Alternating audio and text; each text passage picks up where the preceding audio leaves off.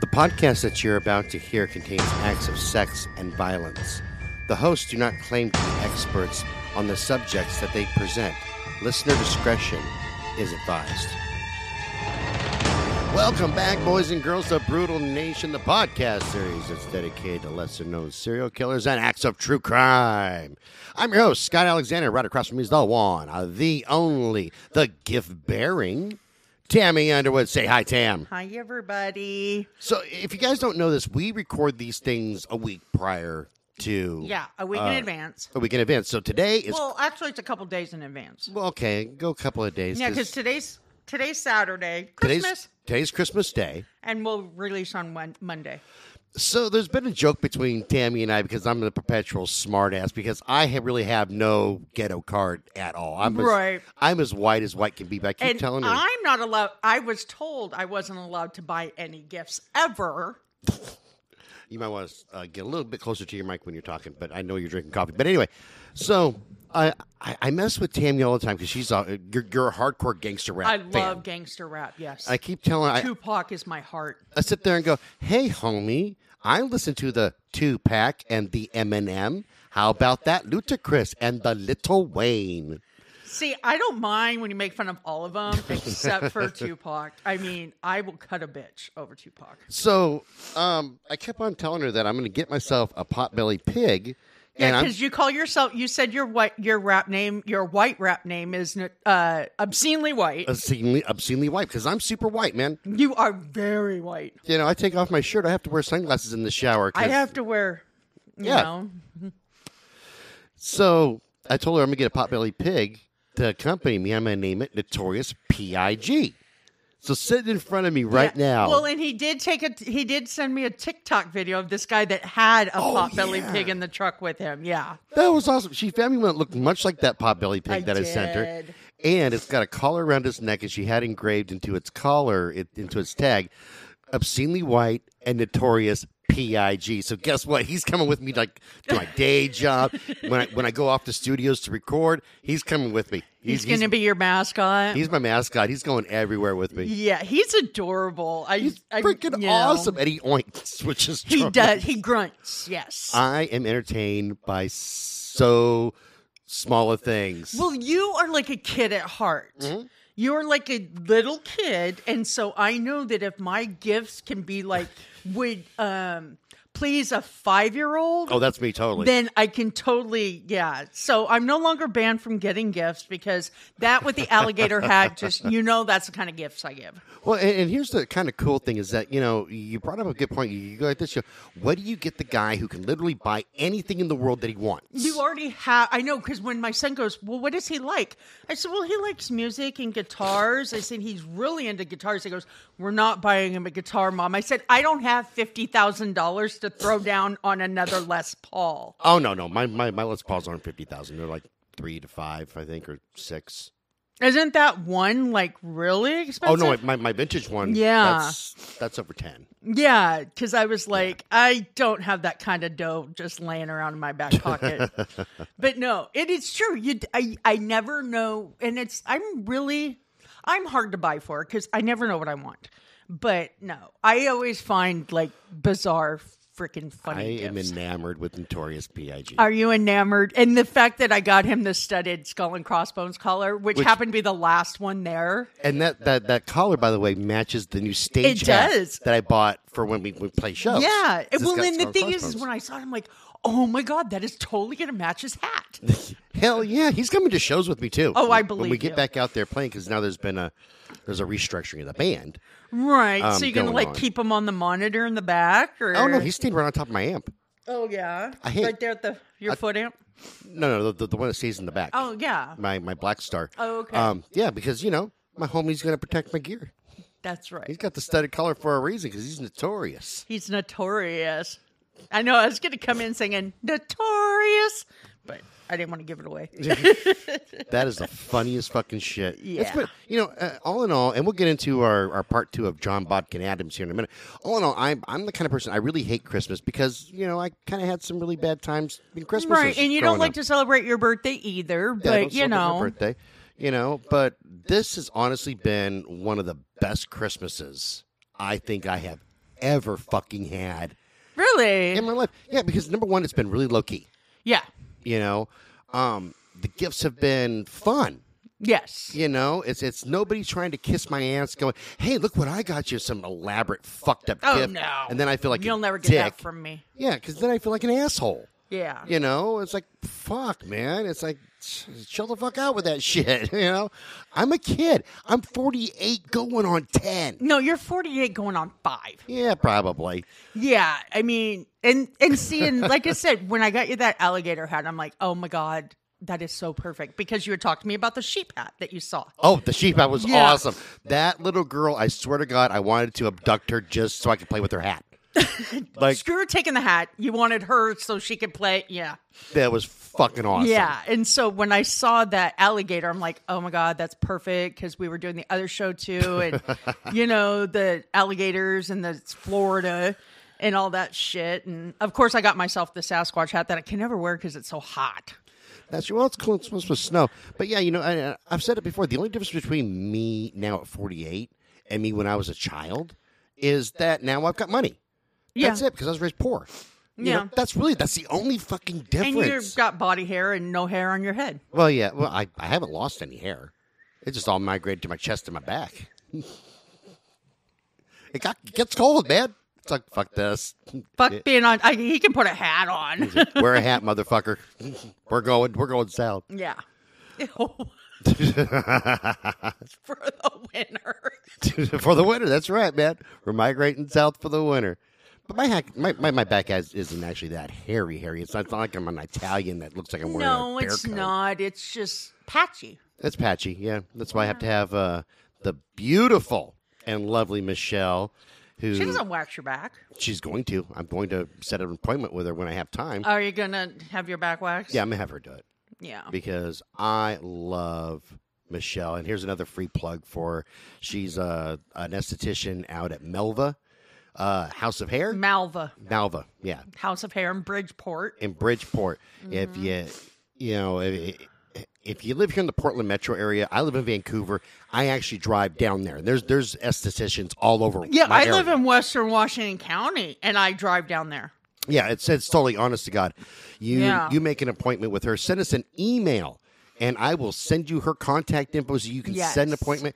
You won't find... And tell her we sent you, and she'll love you. Yeah, because she is just... Outside of the great job that she does, she's an amazing person. Yeah.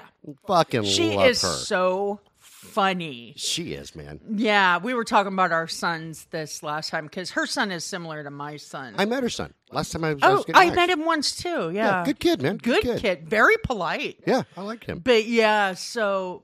Yeah, she was telling me, we were talking about our kids and, you know, because she has a daughter too. Her daughter, by the way, I think is vegan. She was telling me about that. Yeah. And I looked and I was like, has she never tasted bacon? Yeah, no shit, huh?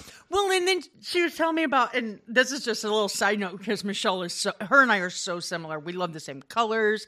We have a lot of similar interests, but she and I were talking. And she loves bacon too. And she said she used to make a lot of it and keep it in a baggie in her purse. And so they called it purse bacon. And I was like, oh my God, I'd have loved you growing up. I'd have loved you. See, another reason why I'm in love with her. She has that love. I'm in love with her. I mean, I'm just like, I adore her. She's awesome. Awesome woman. All right. Now we've given free plugs, and I've talked about my Notorious P.I.G. You have talked about your Notorious P.I.G. He's going to be rocking today's recordings with me. Yeah. Okay, so we're going to finish it. Oh, little thingy was a little loud over there. Oh, yeah. No, she just doesn't have a care in the world. No, she's the best puppy ever. For those of you that don't know, my dog's name is Angel. And he just got a new doggy. And she is a total sweetheart. Goofy as hell. Yeah, she looks goofy. You're so cute. I gotta bring Ghost over sometimes so they can play. Oh, she'd love that. She loves to play. She wants to play all the time. Huh? She loves playing. Oh, yeah. Well, Ghost loves to play, too. You know that.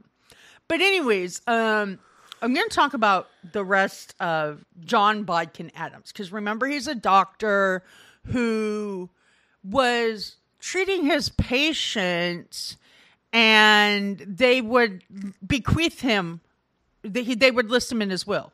Right. He'd be part of their inheritance. Yeah. Right, right. He'd get a small inheritance from them. They called them legacies back then. But so now I'm going to talk about two of his patients before I get into the case against him. First patient was by the name of Edith Morrell. She was considerably wealthy widow who on January 24th, 1948, well, 24th is my son's birthday, June 24th, excuse me, had suffered from a stroke. She had the stroke while she was in Cheshire visiting her son, Cheshire. As a result of having the stroke, she became partially paralyzed and had been taken to a hospital somewhere near the area of Chester where she was admitted. Now, records from the hospital indicate that Edith was prescribed morphine injections, which was she was to receive for a period of 9 days beginning on the 27th of June. And the prescription was written by a guy by the name of Dr. Turner. Now, one journalist later tried to report that Edith's regular doctor was Adams, and he arrived at the hospital on June 26, which is precisely 1 day before she was given the injections to alleviate her pain. However, when the Attorney General was delivering his opening statement at the trial, he said otherwise. He said that Edith hadn't become a patient of Adams until she was transferred back to Eastbourne on July 5th of 1948. So, you know, there was that discrepancy. He also stated at that time that Adams didn't prescribe Edith morphine until July 9th and added a prescription of heroin, which back then, they, you know, it was the pure stuff, the opioid like we get today. God, we need some more heroin. Side note, we've never done heroin. Side note, never done heroin, but it sounds pretty fucking awesome. Yeah. We've done morphine. We have done a lot of morphine. Yeah. So at that time, though, people didn't expect Edith to survive longer than about 6 months. Okay? Oh, shit. Yeah. However, she lived for 2 more years. Damn, go Edith. I know. Like my one doggie who had breast cancer. They said, Tammy, she's going to die any day now, and she lived for another 4. You know. Oh, damn. Yeah. So she lived an extra 2 years after her stroke and only added arthritis to her list of ailments during that time. I actually feel bad for her because I've got arthritis in my hands. Oh, my God. I have arthritis. I have degenerative joint disease, so I have it everywhere. Did you find that bone? No. Oh, I didn't get over to the store yet. That's just random thought. Yeah. No, I was going to tell you I didn't get to the store yet. That's fine. I'm going to go over to the store and get that shit. Yeah. So let's see here. Where was I? Oh, her medical records show that from July of 1948 through August of 1950, so a little over 2 years, Edith was being given an injection every night that consisted of both morphine and heroin. That entire time, her condition was stable. Huh. She never declined, and she after she recovered from her stroke. Can you tell it's cold out? My nose is kind of runny.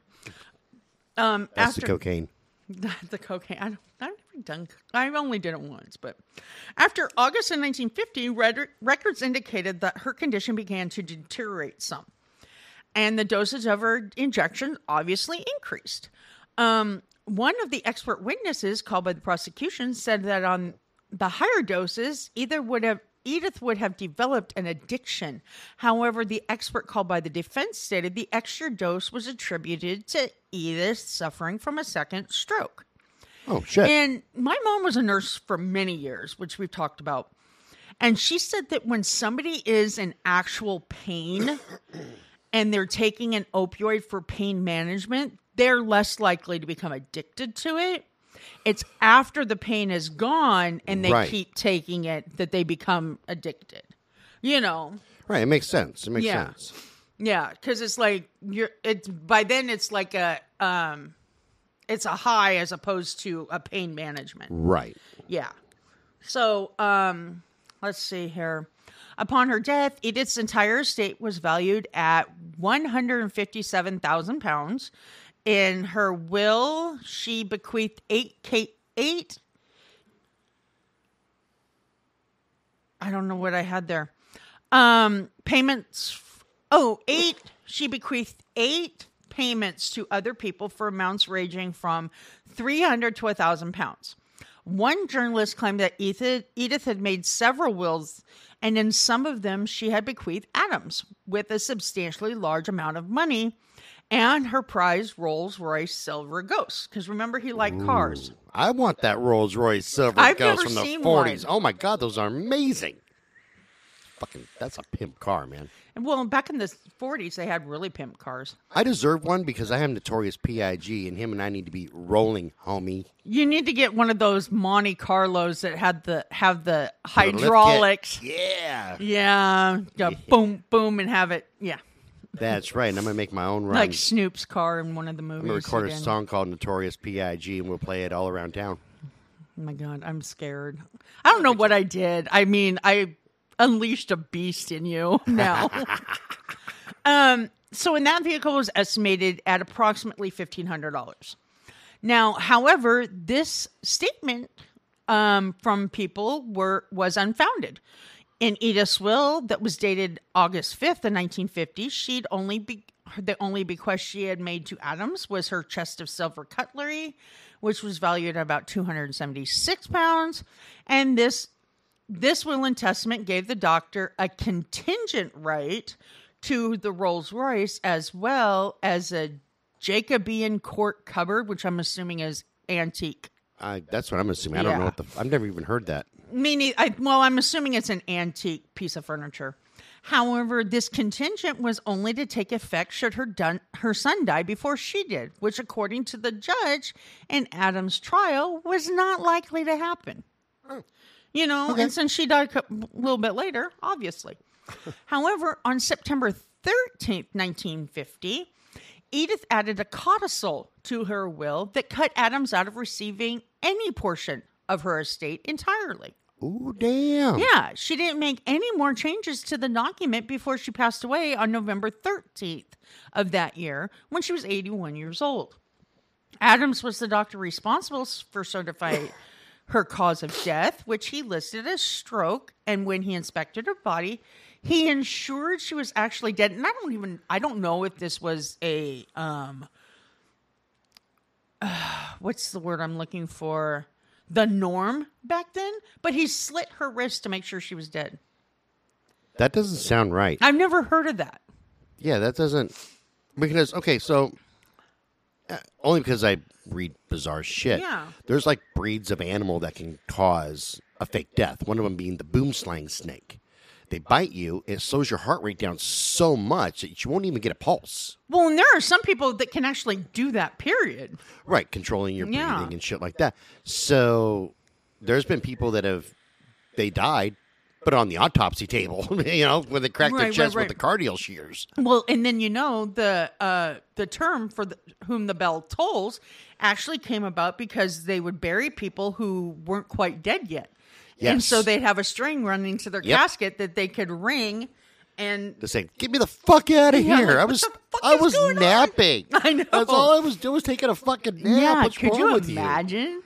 That would suck. Yeah, because I've heard of people who have a form of narcolepsy who have people thought were dead.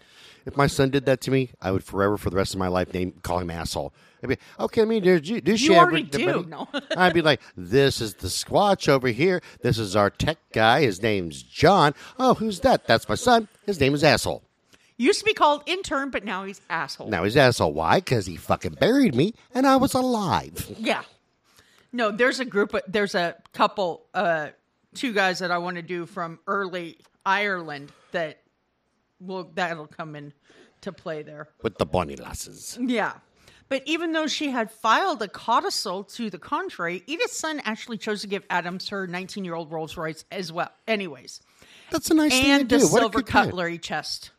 Yeah. Oh, that's really nice of yeah. I'm pretty sure he's probably not still alive, but if you are, and you aren't, dude, that's pretty pimp. Yeah.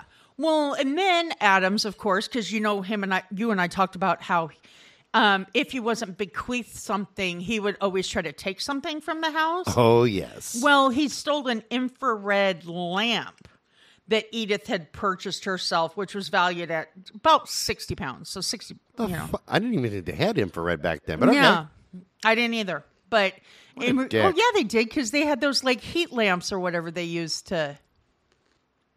Okay. Yeah. So. Still a totally dick move. Yeah. In regards to billing, though, Adams submitted a bill to Edith's estate stating that he had visited her 1,100 times and the total amount owed was approximately 1,674 pounds. However, during their investigation, the authorities estimated that his total number of visits was actually only around 321 times. What an asshole. And Edith's cremation form, Adams claimed, "As far as I am aware, I have no pecuniary interest in the death." And this statement alone avoided the need for an autopsy to be performed. Okay. Yeah. So, yeah, what a dick, huh? Wasn't it? Yeah. Here you have this lady's son. I know. Hey, in good faith, take the rolls, take the cutlery. My mom said no, but you know what? Take it. It's cool, man. Well, and back then I don't think that the 19-year-old card they thought was very valuable, but nowadays that Rolls Royce would have been pimp. Dude, that car in that year today would be worth millions. Millions. Yeah, especially if you kept it up. Oh, shit, yeah, man. Okay, so then there was Gertrude Hullett. Now, we talked a bit about her last time. She was 50 years old when she died on July 23rd, 1956. Her husband had passed away 4 months prior to that, and she is obviously depressed ever since then. Mm-hmm. For her depression, she had been prescribed sodium barbitone or Medinol, which was the first barbiturate ever made commercially available, by the way. Oh, you knew that? I actually knew that. Whatever. I read it. I'm tired of you thinking you're smarter than me. Oh, I'm not. I'm dumb as shit. I can't remember where I read that, but read something about that a few years ago. Yeah. Well, anyways, she had also been prescribed sodium phenobarbital or phenobarbital, which was a medication often used to treat epilepsy back then. There were many occasions when she had visited Adams that she expressed her desire to commit suicide. The coroner later questioned Adams about her death. And in response to the questions, Adams claimed he had given Gertrude 2 tablets of barbiturate every morning. Each dose was for 7.5 grains in each tablet, which is the normal dosage. He later decreased the amount to 6 grains per tablet, then another decrease to 5 grains. Okay? Gradual step down. Yeah. When Adams was pressed farther, he stated that he did not make sure Gertrude had taken both of the tablets he gave her every day. So she could have been stockpiling them. Could have been, yeah. Yeah. But, okay, in his defense... You've got other patients. Yes. This is an adult woman. Yes. You can't babysit everybody every minute of the day. Go, and did she's you take of it? Sound mind, right, except for the depression. Open your mouth. Did you swallow them? Let me see behind you. You can't do that shit. Like they're in jail. Yeah, like they're in fucking jail. These are free people, man. Mm-hmm. Freedom of choice, motherfuckers. I remember when I had my wisdom teeth pulled, I was in jail, and they actually had to crush my narcotics. Why? Oh, so you didn't think you pigeonholed them. Make sure I took them. Makes sense, yeah. But that's gross. Yeah, and I don't like the taste of medicine at all. However, Gertrude's husband, before he died, promised to buy Adams an MG, which is a British sports car. I bet you knew that too. Yeah, the MG Midget is one of their models. It's a small sports car. Well, I would assume so with that name. Yeah, with the midget. Yeah, self-explanatory there, Scott. Well, yeah, just think of my ex-wife. So I never met her, so there you go. You ain't missing nothing. Only half a person. I'd like to meet her so that I can watch her bite your ankles. No, man, she probably has rabies. I would laugh my ass off. She came in here, just flew off the handle at you. That would be hilarious. And I'm not making you any more chocolate or any more cookies like the Keebler elves, you bastard. And I'd cry. I'd be like, that means I might be skinny someday. That's right. Then she starts gnawing on my ankles like a fucking chihuahua on crack. I've seen chihuahuas latch hold of people's pants. It's funny. Dang right, man. That's like a midget. Just saying. Yeah. So, well, anyways, my midget. To make good on that promise, after her husband passed away, Gertrude wrote Adams a check for £1,000 on July 17th. Now, he quickly went down to the bank the next day to deposit the money into his account, and the bank teller told him it would take a couple days for that money to post to his account. Like, you know, like that's it does normal, now. Yeah. That even happens to this day. Yeah, but it should be available on the 21st. He wasn't satisfied with that. He asked for a, quote, special clearance, so it would post within 24 hours on the 19th. It's believed that Gertrude took an overdose of medication on July 19th because on the 20th, she was found to be in a coma. Move the mic down just a little bit so it hits your chin. Thank you. That better? Huh? Since Adam was not available right away, another doctor, Dr. Harris, looked after her until later that day when Adams finally arrived. When Dr. Harris and Adams discussed her case, Adams never brought up Gertrude's depression or the fact that he had prescribed the barbiturates. Yeah, which is kind of odd. I'm intrigued by this, why he wouldn't bring that up, because that's pertinent. Mm-hmm. That's very pertinent information. And the two doctors actually came to the conclusion that she had more than likely had a cerebral hemorrhage. On July 21st, a pathologist by the name of Dr. Shera was asked to take a sample of Gertrude's spinal fluid to be tested, you know, because she hasn't died dead yet. Okay. He also asked if he should examine the contents of her stomach to determine if she had narcotics poisoning. And in response to that request, both Adams and Harris said no. Okay. So, once Dr. Shera left, Adams went to the Princess Alice Hospital, located in Eastbourne, and asked a colleague how to treat barbiturate poisoning. The other doctor told Adams to give the patient 10 cc doses of Megimide, which is a central nervous system stimulant. Oh, okay. Every 5 minutes. When you said Vegemite, I thought of... Megimide. Oh, Megimide. I was thinking of the Lucille Ball, the I Love Lucy episode. Meat, vita, Vegemin. That was it? Yeah. Meat, vitamins, and veggies. Meat, vita, Vegemin. Yeah, that's exactly what I was thinking of. And how she got drunk off her ass. Well, and then Vegemite is a popular yeast product in Australia, which I've had before, and it's not bad. You have to have it on buttered toast in just a very thin layer. Otherwise, it's really salty and nasty. Ew. It's good, though. Yeah, it doesn't even sound good to me. Yeah, it's delicious. I loved it. My son and I both like it. But I'm picky, so there you go. You're not a picky eater. I am. I don't eat like low-grade food and shit. It's not low-grade. It's a delicacy. Sounds. You know what? Fucking eating spiders is a delicacy in some Cambodia. Asian countries. Yeah, that's what it was. Cambodia. You don't see me with a bowl of live spiders. Fucking eating them with chopsticks or eating them fucking at all. No, they fry them.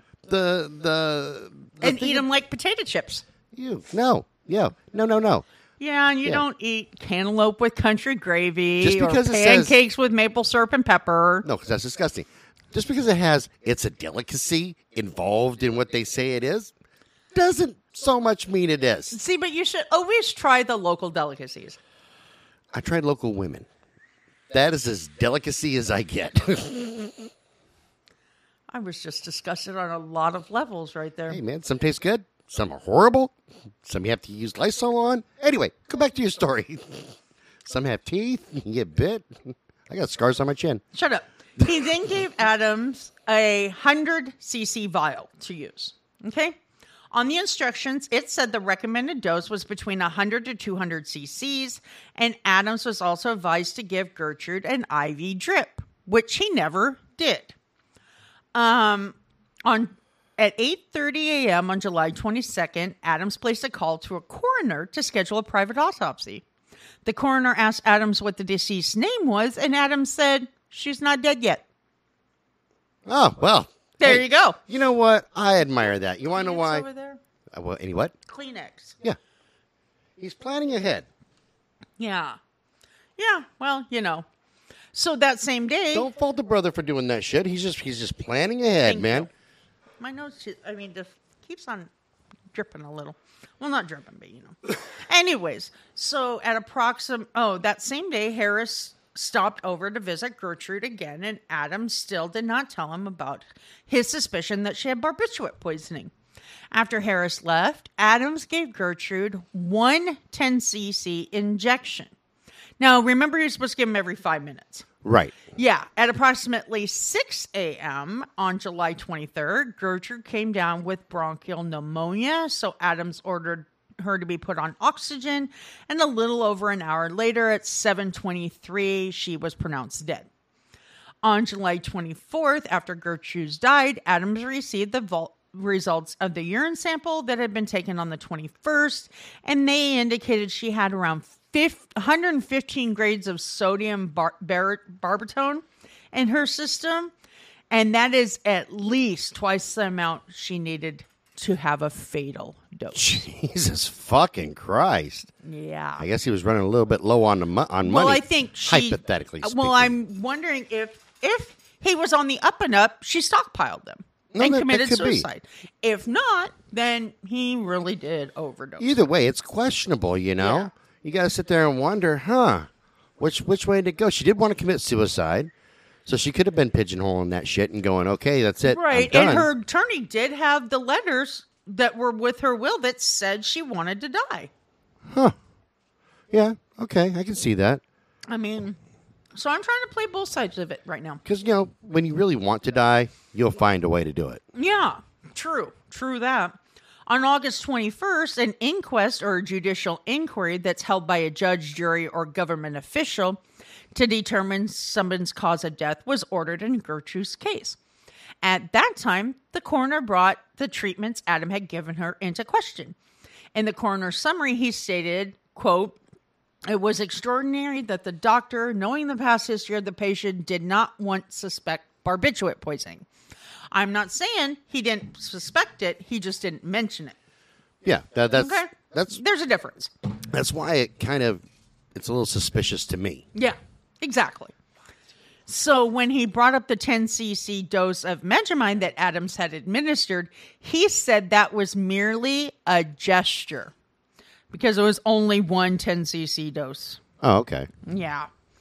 In the end, Gertrude's death was ruled a suicide. However, since the police investigation was still going on, the inquest never should have been concluded. They should have waited for the investigation to be complete before they gave their final opinion.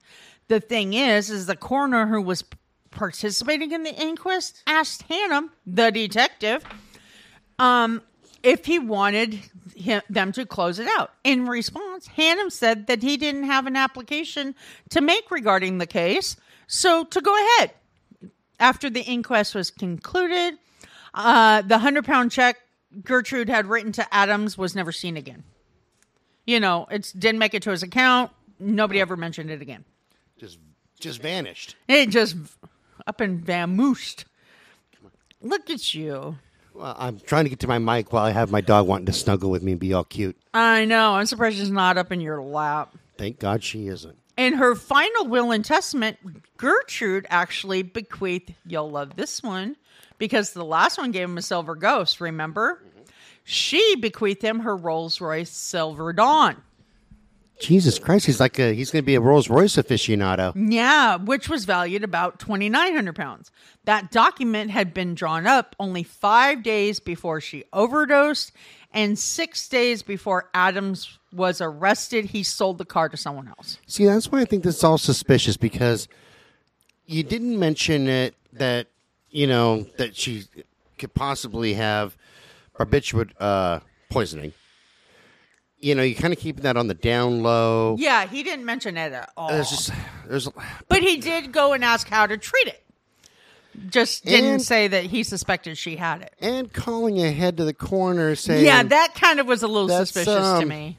I'm just saying... That's a little hokey. If you're hungry and you say, I want a burger, and then, let's say, Killer Burger, which is one of my favorite places here, shows up at your door... It's a safe assumption that you ordered Killer Burger. You know what I mean? Yeah. Or somebody subliminally just said it to you, but yeah, normally. Yeah, I'm fairly sure he didn't have a crystal ball. And he was sitting there going, oh, great crystal ball. What will happen to this patient? And I said, bitch is going to die. You need to call fucking now. And remember the magic 8 balls? Yes. He may have had one of those. Hey, will this bitch die?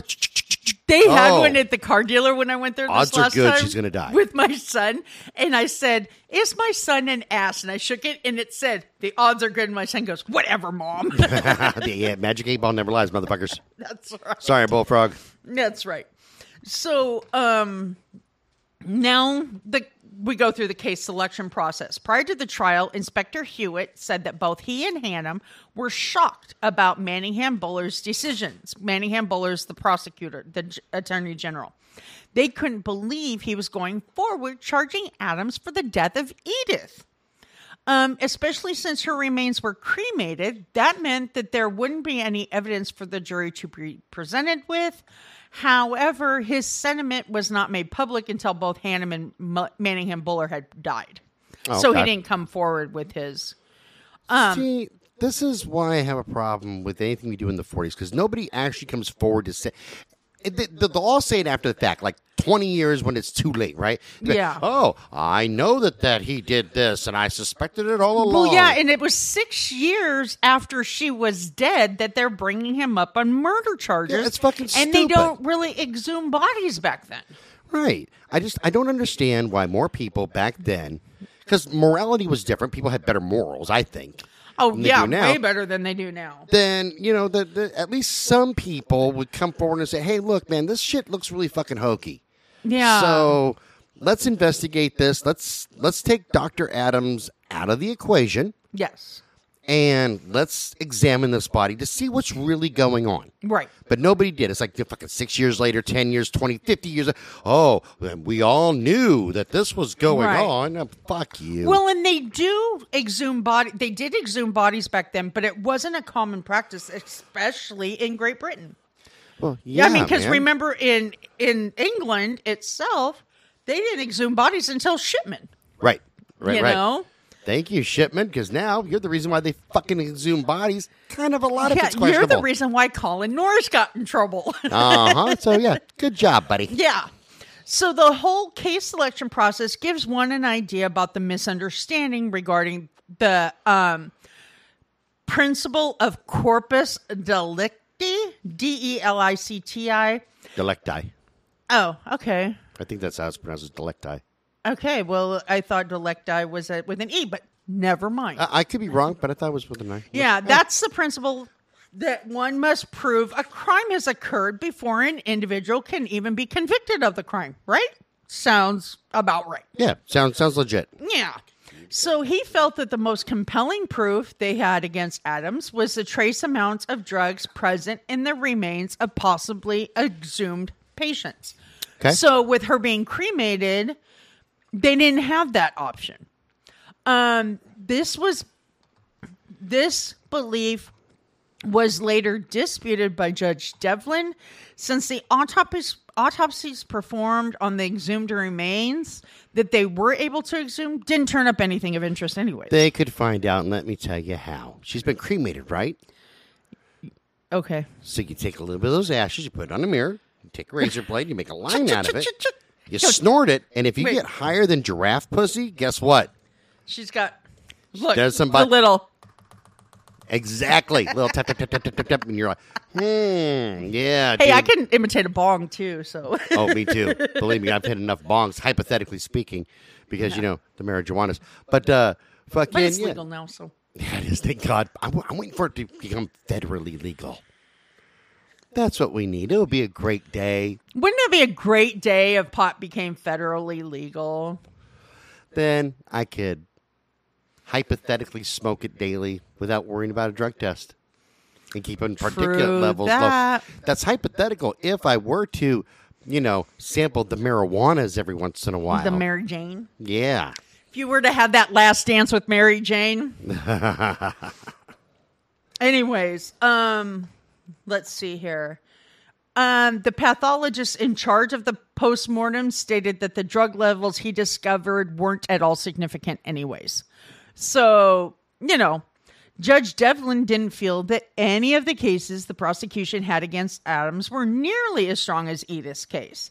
Even though her death was over 6 years before the charges were filed against Adams, Judge Devlin said that in the entire investigation that covered 10 years worth of patients, the authorities were not able to discover a case as strong as hers. Now, in 1957, the process of trying a case was as follows. The police were responsible for investigating all crimes reported.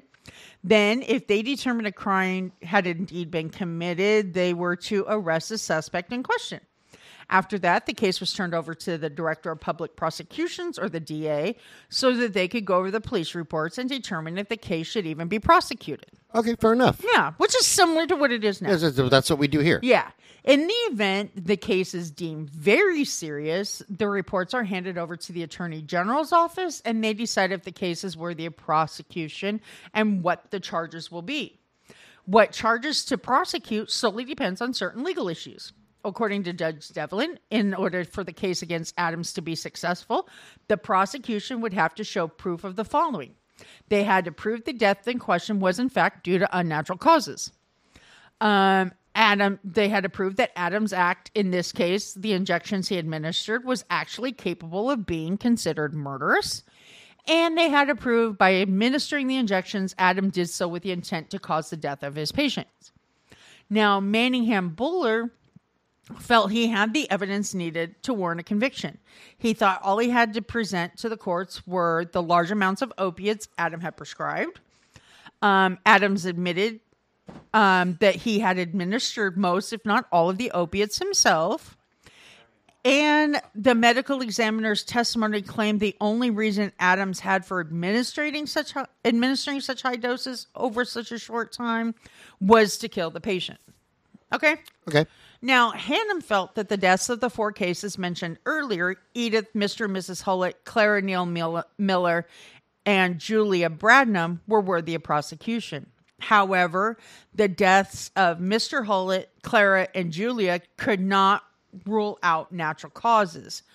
Mr. Hullett's cause of death was the result of a heart attack.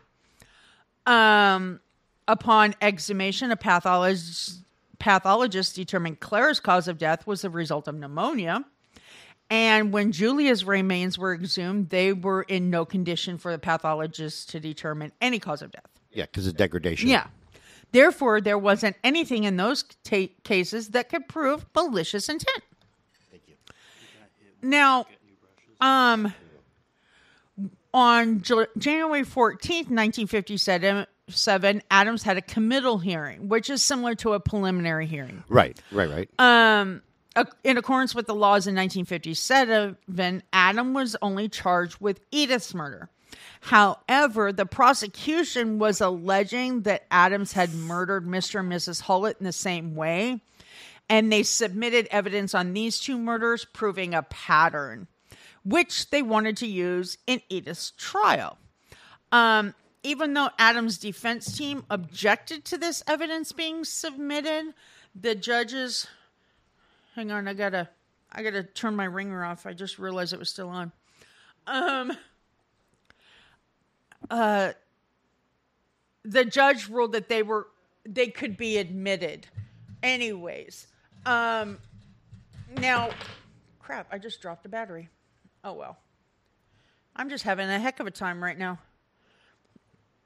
When the defense attorney cross-examined the medical expert called by the prosecution, he admitted that Mr. Hullett's cause of death was the result of a heart attack. So the committal hearing lasted for 10 days and ended on January 24th. After deliberating for only 5 minutes, the determination was made to go ahead and try Adams for the death of Edith. Now, Melford Stevenson was the lead prosecutor on the case. In his arguments, he claimed that by Adams requesting the bank make a special clearance on the check Gertrude had written 2 days before she died, demonstrating that Adams knew she was going to die soon. Therefore, Stevenson was using her wealth and presumed death as proof of the similarities Gertrude's death had with Edith and Mr. Hullett. even though he didn't submit evidence to support it, he also implied that Adams was involved in administering the drugs that caused Gertrude's death and that she didn't administer them herself. In the end, Judge Devlin took law enforcement's case regarding the similarities between Edith and Gertrude's death into consideration. However, he didn't think the patterns were not well founded, since the similarities weren't distinctive enough. He said that if the inspectors had found two similar cases more recent to the death of Gertrude, then they might have had another case. Had another patient of Adams died as a result of an overdose of medication he had prescribed, then they might have been able to prove a pattern existed. However, the authorities in all their investigation did not find any such cases. The exhibit prosecutors wanted to submit that supported Stevenson's claims about Adams targeting Gertrude's wealth was the check for £1,000. It had gone missing after the committal hearing, and the missing evidence caused an investigation to be conducted against the police force. Even though they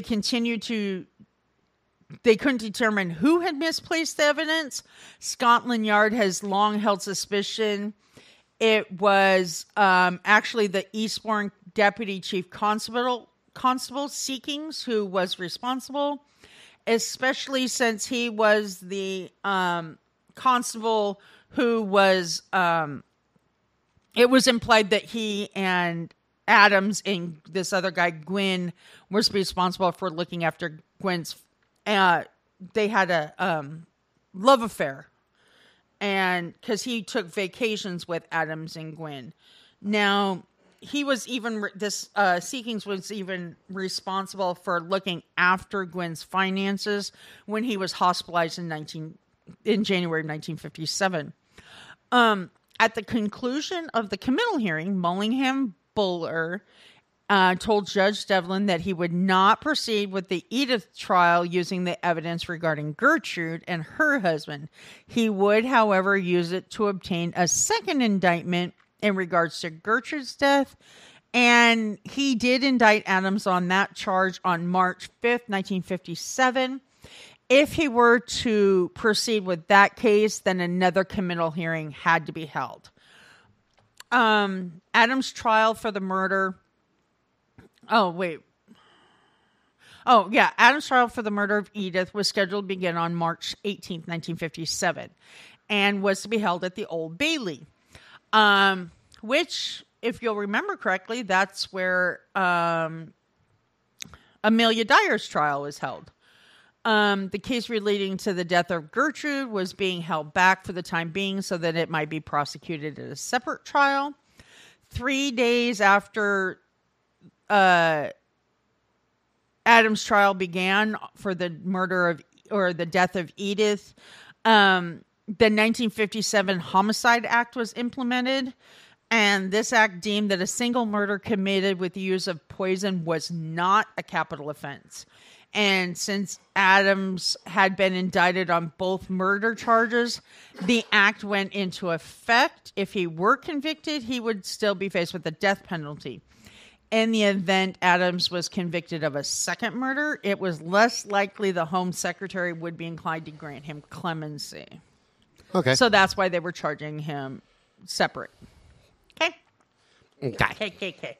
Sentencing the doctor to life in prison for a double murder would be politically difficult, especially since under the new 1957 Homicide Act, a double murder was considered a capital offense.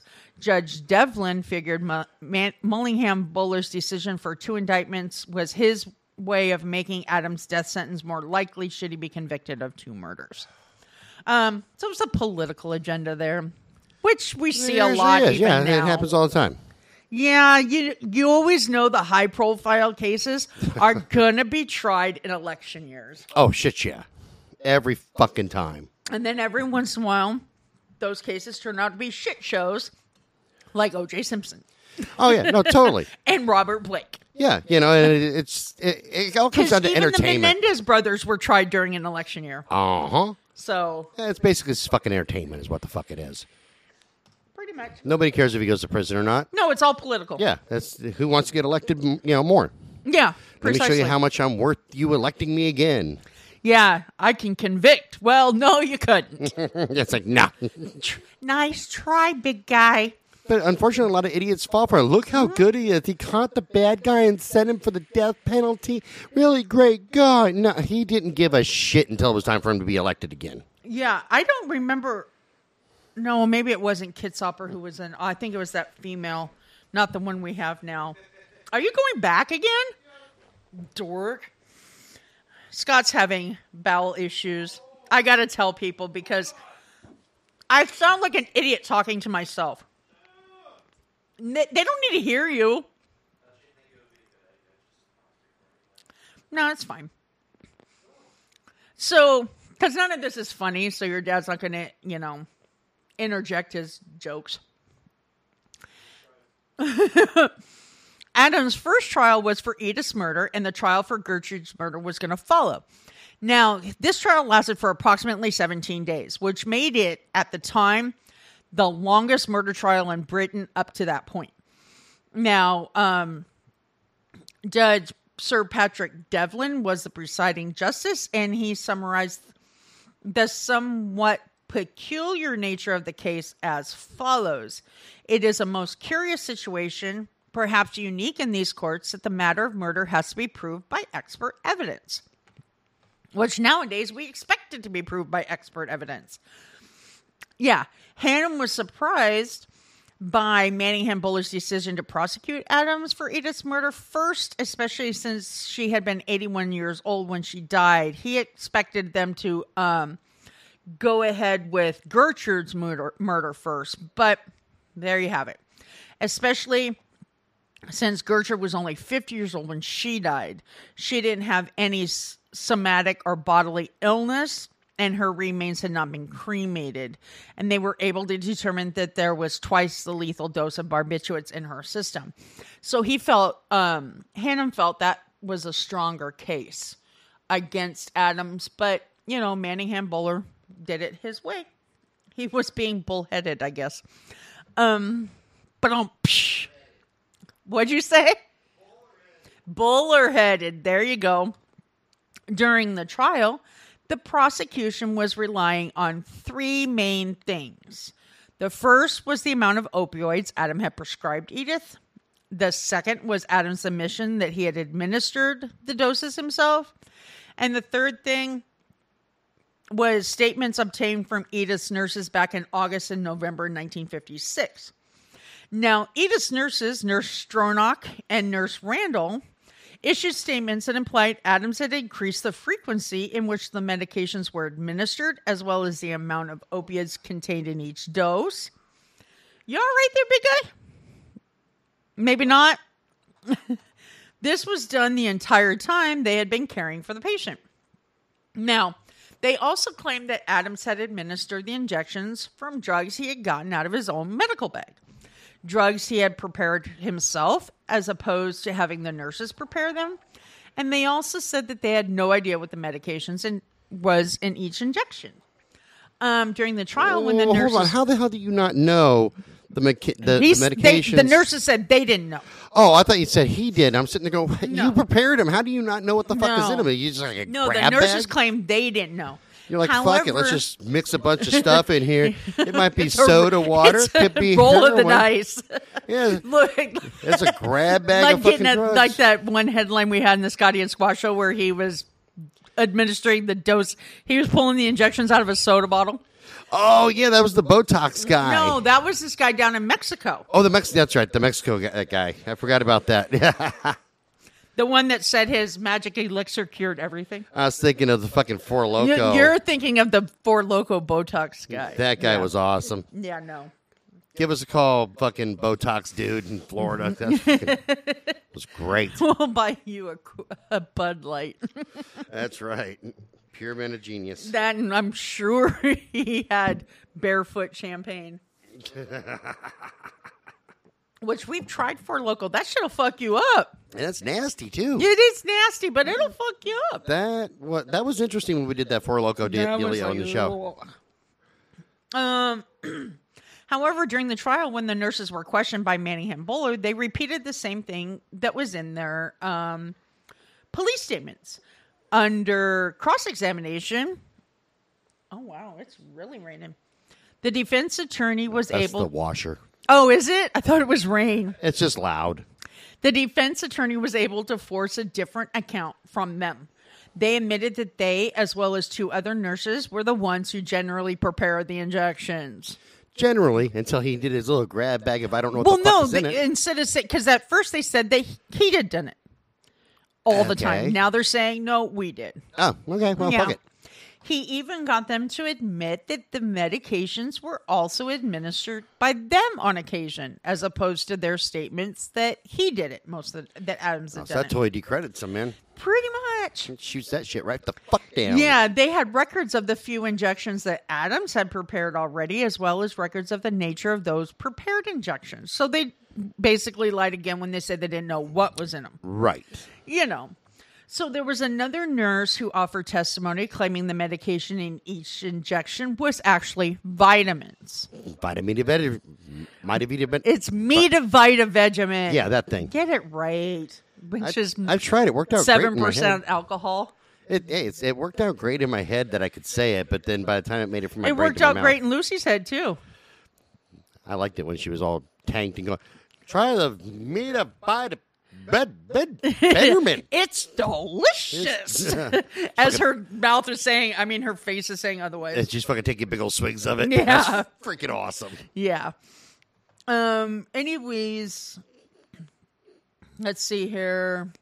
The defense even offered up clear proof that the amounts of opiates in each dose were consistent up until September of 1950. That's when a different doctor initially increased her dosage. So Adams didn't even increase them. Oh, okay. Yeah. So basically their case against him killing Edith is falling apart. Oh, yeah. Sir Frederick Jeffrey Lawrence, who was the defense team's lead attorney, was briefed by the medical defense union prior to the trial. This briefing was in regards to an additional task of getting the courts to rule whether it was legal to administer medical treatments that could shorten the life of a patient deemed to be terminally ill. So, assisted suicide, basically. Right. Okay. So this trial was actually the first under that murder trial Lawrence had ever defended. He was actually a specialist in real estate and divorce cases, a relative stranger to criminal courts. So there you go. Like Casey Anthony's attorney, who had never done a high-profile case, and till he started sleeping with his client. What's wrong with that? Absolutely nothing, Scott. Apparently, hypothetically, I may have slept with one or two of my clients. Have your attorneys slept with you? Maybe. I can't say who I have slept with in the legal forum. None of my actual attorneys. But that DA one's, I'm not kidding. Just saying. I had an adventurous life for a long time. What can I say? This is true. Now it's just adventures in his own head.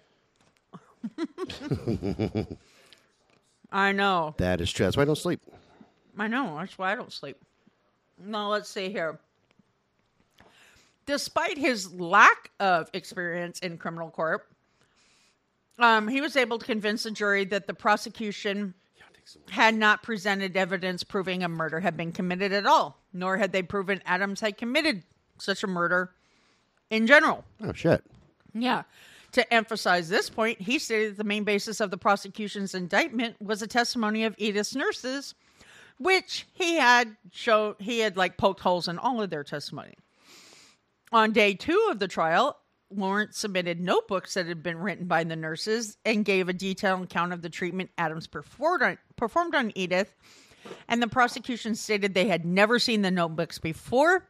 The contents of the notebooks were completely different from the verbal statements given by the nurses. The written accounts show that there were smaller amounts of drugs administered to the patients than the prosecution had claimed, and these quantities were based on the prescriptions Adam had actually written out. The two medical experts the prosecution called to testify gave contrary opinions on the stand, so their opinions differed from each other. That makes it even better, man. You can't have a case with that. If everybody's being contradictory to each other and you can't fucking prove the case, why even take it that far? Yeah, well, and my whole thing is, why would you, as a prosecutor, call two witnesses to the stand that are going to contradict each other? Yeah, that makes no damn sense. If I was that prosecutor, and I'm not, because, you know, I'm not a lawyer, I would have said, you know what? I was wrong. Fuck it. I'm out. Tap out. Yeah, I'm done, you know. Obviously, nobody could cooperate. So, you know what? Fuck y'all. I'm going to go get myself a beer. You're going to love this name, though. Arthur Douthwaite, or Douthwaite, D-O-U-T-H-W-A-I-T-E. And the Douthwaite champion of the wrestling match is Arthur. Instead of the welterweight. Yep. He began his testimony by saying that a murder had most definitely been committed. However, around the middle of his testimony, he seemed to change his mind in regards to the exact date that this murder probably occurred. The second expert, Michael Ashby, seemed to be more reticent or unable to readily express his thoughts in general. Gee, okay, so I know what's going on here. And I don't even think that, John Adams here is even a killer. They went and found a bunch of alcoholics that were drinking the Medivita Benjamin. Yeah, that stuff. Well, it's to me, it just sounds like a hokey redneck trial. It sounds like some Keystone Cop shit going on, you know, where they got a bunch of retards together, because I know you love that word. I hate that word. We used to always call them retards. And it wasn't even derogatory, by the way, when we called them retards. No, we always used to do it, too. But after having a Down syndrome nephew and having adults call him that, it really changed my perspective. People have made it derogatory. Cause I remember growing up, man. You know, your parents mentally retarded. That was what we said. Parents look at you, dude, don't mess with him. Why? Because he's retarded. You don't mess with the retarded kids, man. You go, okay, no, you're right. I shouldn't be messing with retarded kids. Oh, yeah. Well, my son to this day thinks that the R word is a bad word. And he will say fuck all day long. Well, and on top of that, we used to say that to our friends. Our friends would do something stupid and go, dude, you know you're fucking retarded, right? We used to say, don't do that. That's so gay. Yeah. And then my best friend's mom, when she was alive, and my friend and I went to Colorado to get my dog, Jethro. And I know she meant happy. But she goes, if you guys stop at a hotel, make sure it's the one with the doors on the inside, not the outside, because two gay women together.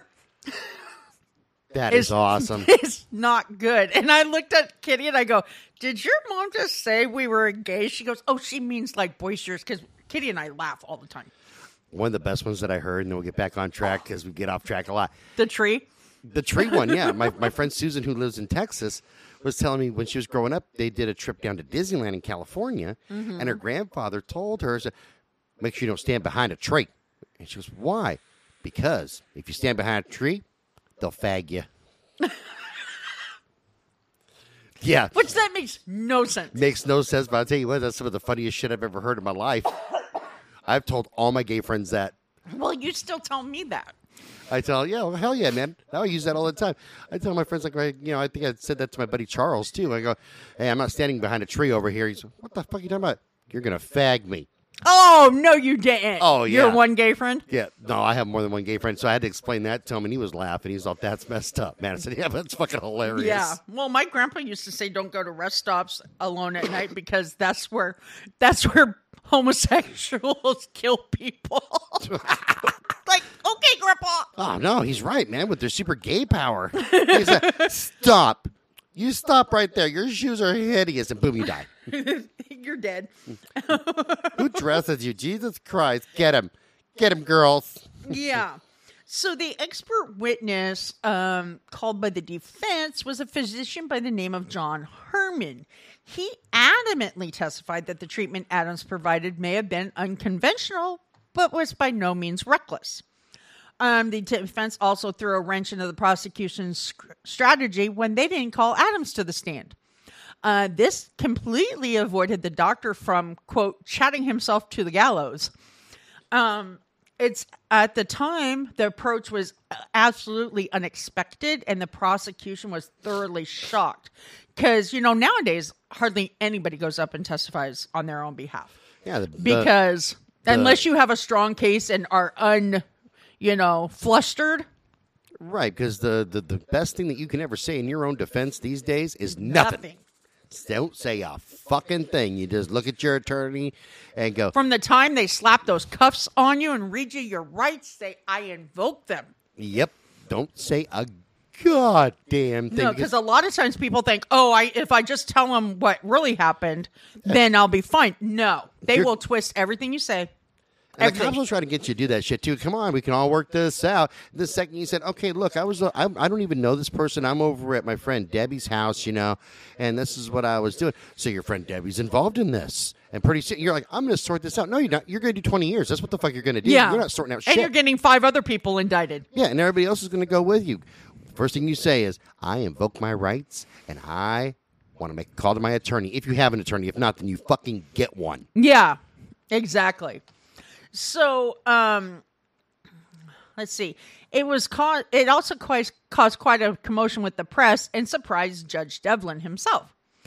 Judge Devlin later commented this strategy by the defense was decided upon because they must have had an idea that not having Adams testify would elicit jury prejudice. However, the risk of Adams not sticking to the point would benefit the prosecution.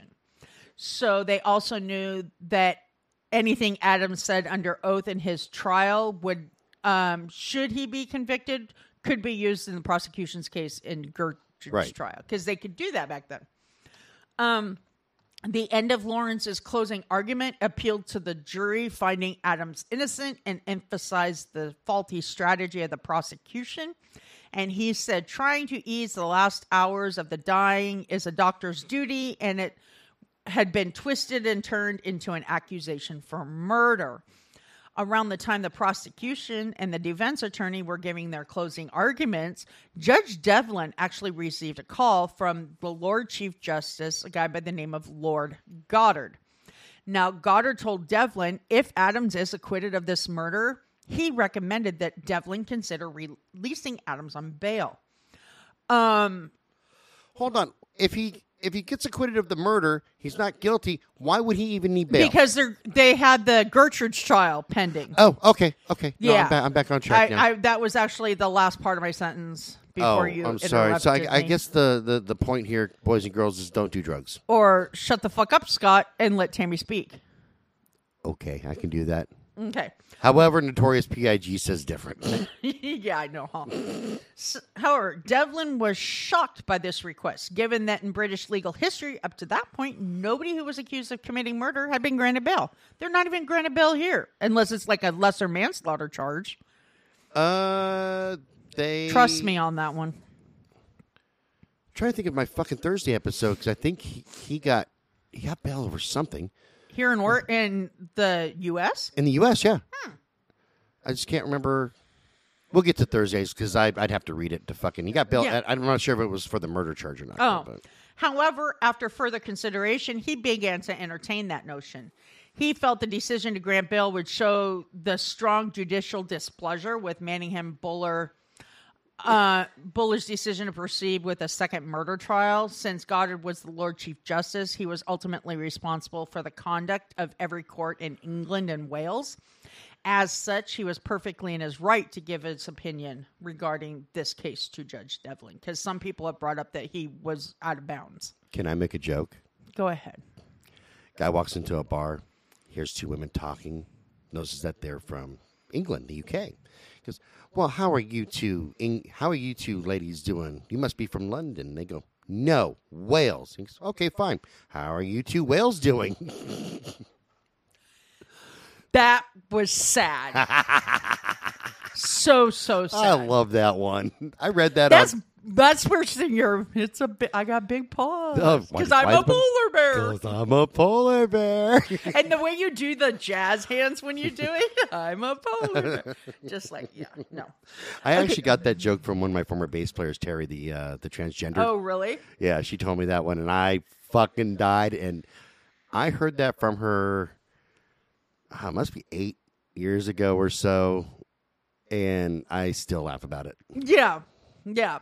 The jury broke for deliberation on April 9th, 1957, and they returned to the courts with their decision after only 44 minutes. They ruled Adams not guilty.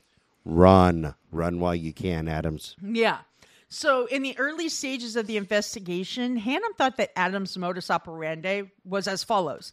He would get his victims addicted to narcotics. And once they were addicted, he would convince them to alter their last will and testament so that it favored him. After those two steps were complete, he would inject them with a lethal dose of opioids. With that in mind, Hannam focused his attention on the patient cases in which Adams was listed as a beneficiary. The patients had given him a gift or he had stolen items from the patients after they died. This focus was even aimed toward the cases where the medical evidence of murder would prove doubtful. At that time, Hannam told a reporter that he was sure Adam was actually a serial killer and that he had killed approximately 14 people. From August to October 1956, Hannam went out and gathered a bunch of statements from potential witnesses. Most of the statements he acquired were from relatives of Adams' patients. They claimed that Adams had heavily drugged their loved ones, and he had injected them with an unknown medication, and their loved one had either become unresponsive or gone into a coma. After Hannam presented his case to his chief superintendent, the man was inclined to dismiss the case at first. He felt it was speculative at best because it was solely based on rumors and they could not be proven. Right. I actually agree with that. Yeah.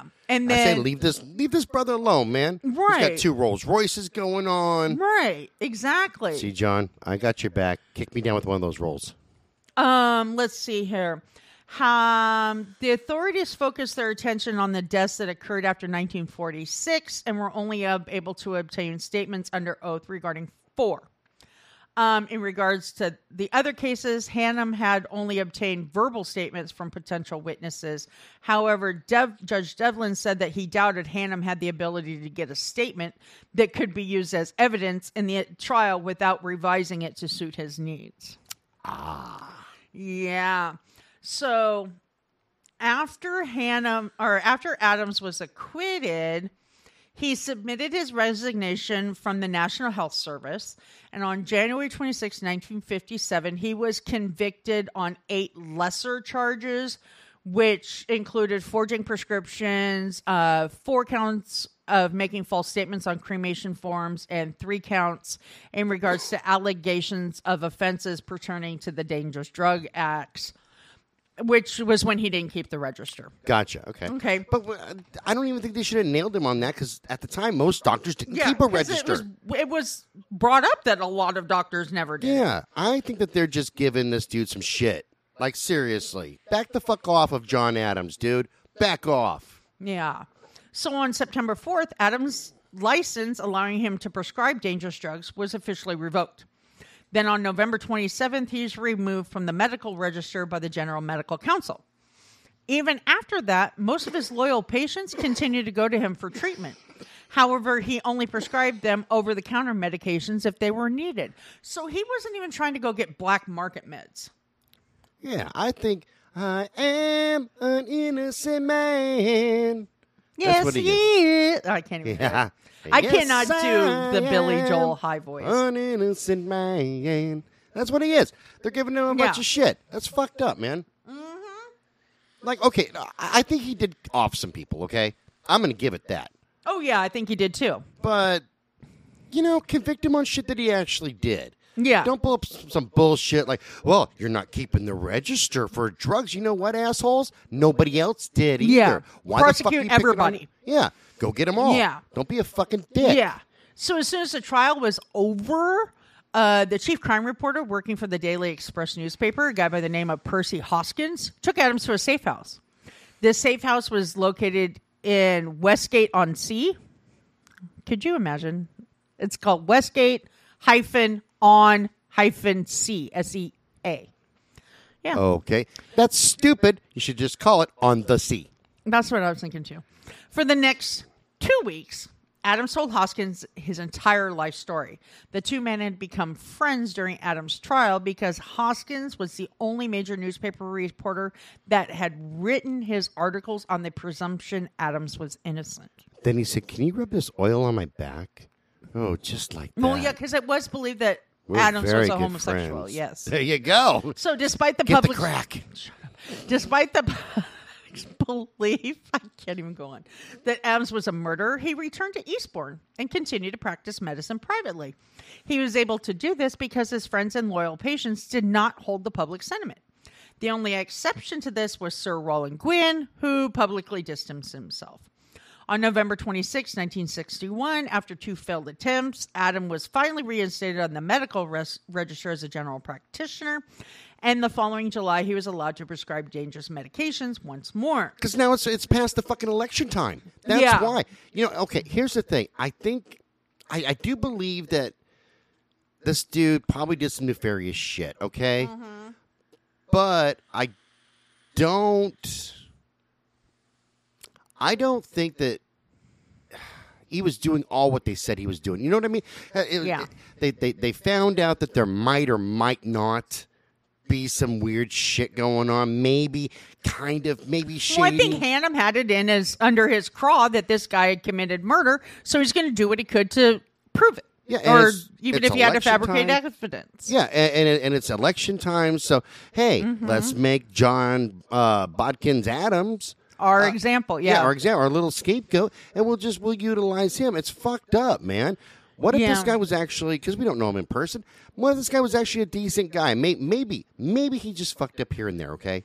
Maybe. Yeah, but every doctor makes mistakes. With the exception of stealing shit. Now, we know he did that, which isn't right. That's a total dick move. Yeah. Well, but, and then remember Patois? He had a propensity for stealing shit, too. Yes. His own brother patted him down before he left the house. Yeah, exactly. So, hold on, asshole. Yeah. Pat. Why do you have my baby's rattle in your pants? She can't ever put that in her mouth again. Why? It smells like dick. That's why. It's sick fucker. Get the fuck out of here. Quit stealing shit from my house. Yeah. So, in August of 1962, Adams actually submitted his application to obtain a visa to travel to America. However, this application was denied due to his dangerous drug convictions on his record. He later went on to become the president and honorary medical officer for the British Clay Pigeon Shooting Association. And in a bizarre twist of events, remember how Sir Rowland Gwynne had distanced himself? Right. On November 15th, 1971, Gwynne passed away. And Adams was the doctor responsible for signing his death certificate. Yeah. No love lost there. Yeah. So on June 30th, 1983, while he was shooting in Battle, East Sussex, Adams fell and broke his hip. He was taken to the Eastbourne Hospital for treatment. However, he developed an infection in his chest. And as a result of that infection, he actually passed away on July 4th from left ventricle failure. When Adams died, his estate was valued at £402,970, of which he bequeathed 1,000 of that to Percy Hoskins, the reporter. Mm-hmm. And Hoskins gave his endowment to charity. And up until the day he died, Adams continued to receive inheritance from his patients who passed away. Oh, wow. Okay. Yeah. So I chose this case because there's still a question on whether he was truly a murderer or not. Right. This is a tough one because on the surface, he could have been a Kevorkian of his time. Yeah, but on the surface, it looks like he was doing nefarious shit. Yeah, however, maybe you're super. What clinched it for me that made me really start questioning was that even after all the court shit, his patients still kept coming to him. Yes. You know, so maybe they bequeathed him things in their will because he was really close to his patients. And, and a lot of doctors become friends with their patients and their families. No, it happens. Exactly. You know, like when I had Dr. Coffey, him and I were tight. Especially back in that day when doctors made house calls and, right, you know. So it could have been something like that. Like I said, on the surface, it looks like it's kind of like, oh, you're up to some shit. But maybe he was just super close with these people. And they're, hey, look, we consider you part of the family. Yeah. I can call you 24 hours a day and you come running. Yeah. You know, so, hey, have a little something extra. I can't take it with me. Right. So, yeah, the only thing that really bothers me is calling ahead going, this bitch going to die. She's not dead yet, coroner, but... yeah, and the thing that got me was how he would steal shit. Yeah, the stealing thing is kind of bizarre. That bothered me. Yeah, and the calling ahead. Yeah. That you don't normally call a coroner until you know... because. No, nobody can speculate when somebody's going to die. This is true. By and large, with the exception of my dad. My dad died exactly when he wanted to die. I'll tell you that story. This is what he told my stepmom. Okay. Karen. That day, he was in his hospital room, and he looked at her, and he goes, I'm ready. Today's going to be the day that I'm going to die. And she goes, okay. He goes, but I can't die till I talk to Scotty. And I was living in Palm Springs, California. Oh, the real Palm Springs. Yeah, the real Palm Springs, not fucking Yakima, the Palm Springs of Washington, which is not even close. So after about 20 calls, because I was busy, I finally pick up, and my dad talked to me. Mm-hmm. We talked for about 10 minutes. Okay. He hung up, was dead within 2 minutes. Really? Yep. He died exactly when he wasn't going to go out until he had his shit done. Wow. He knew when he was going to die. That's bizarre. Uh-huh. Bizarre family, man. Well, yeah. I've come to realize that, and I haven't even met anybody but your son. You don't want to meet anybody but my son, trust me. I'd like to meet your daughter someday. She's pretty cool. I like her.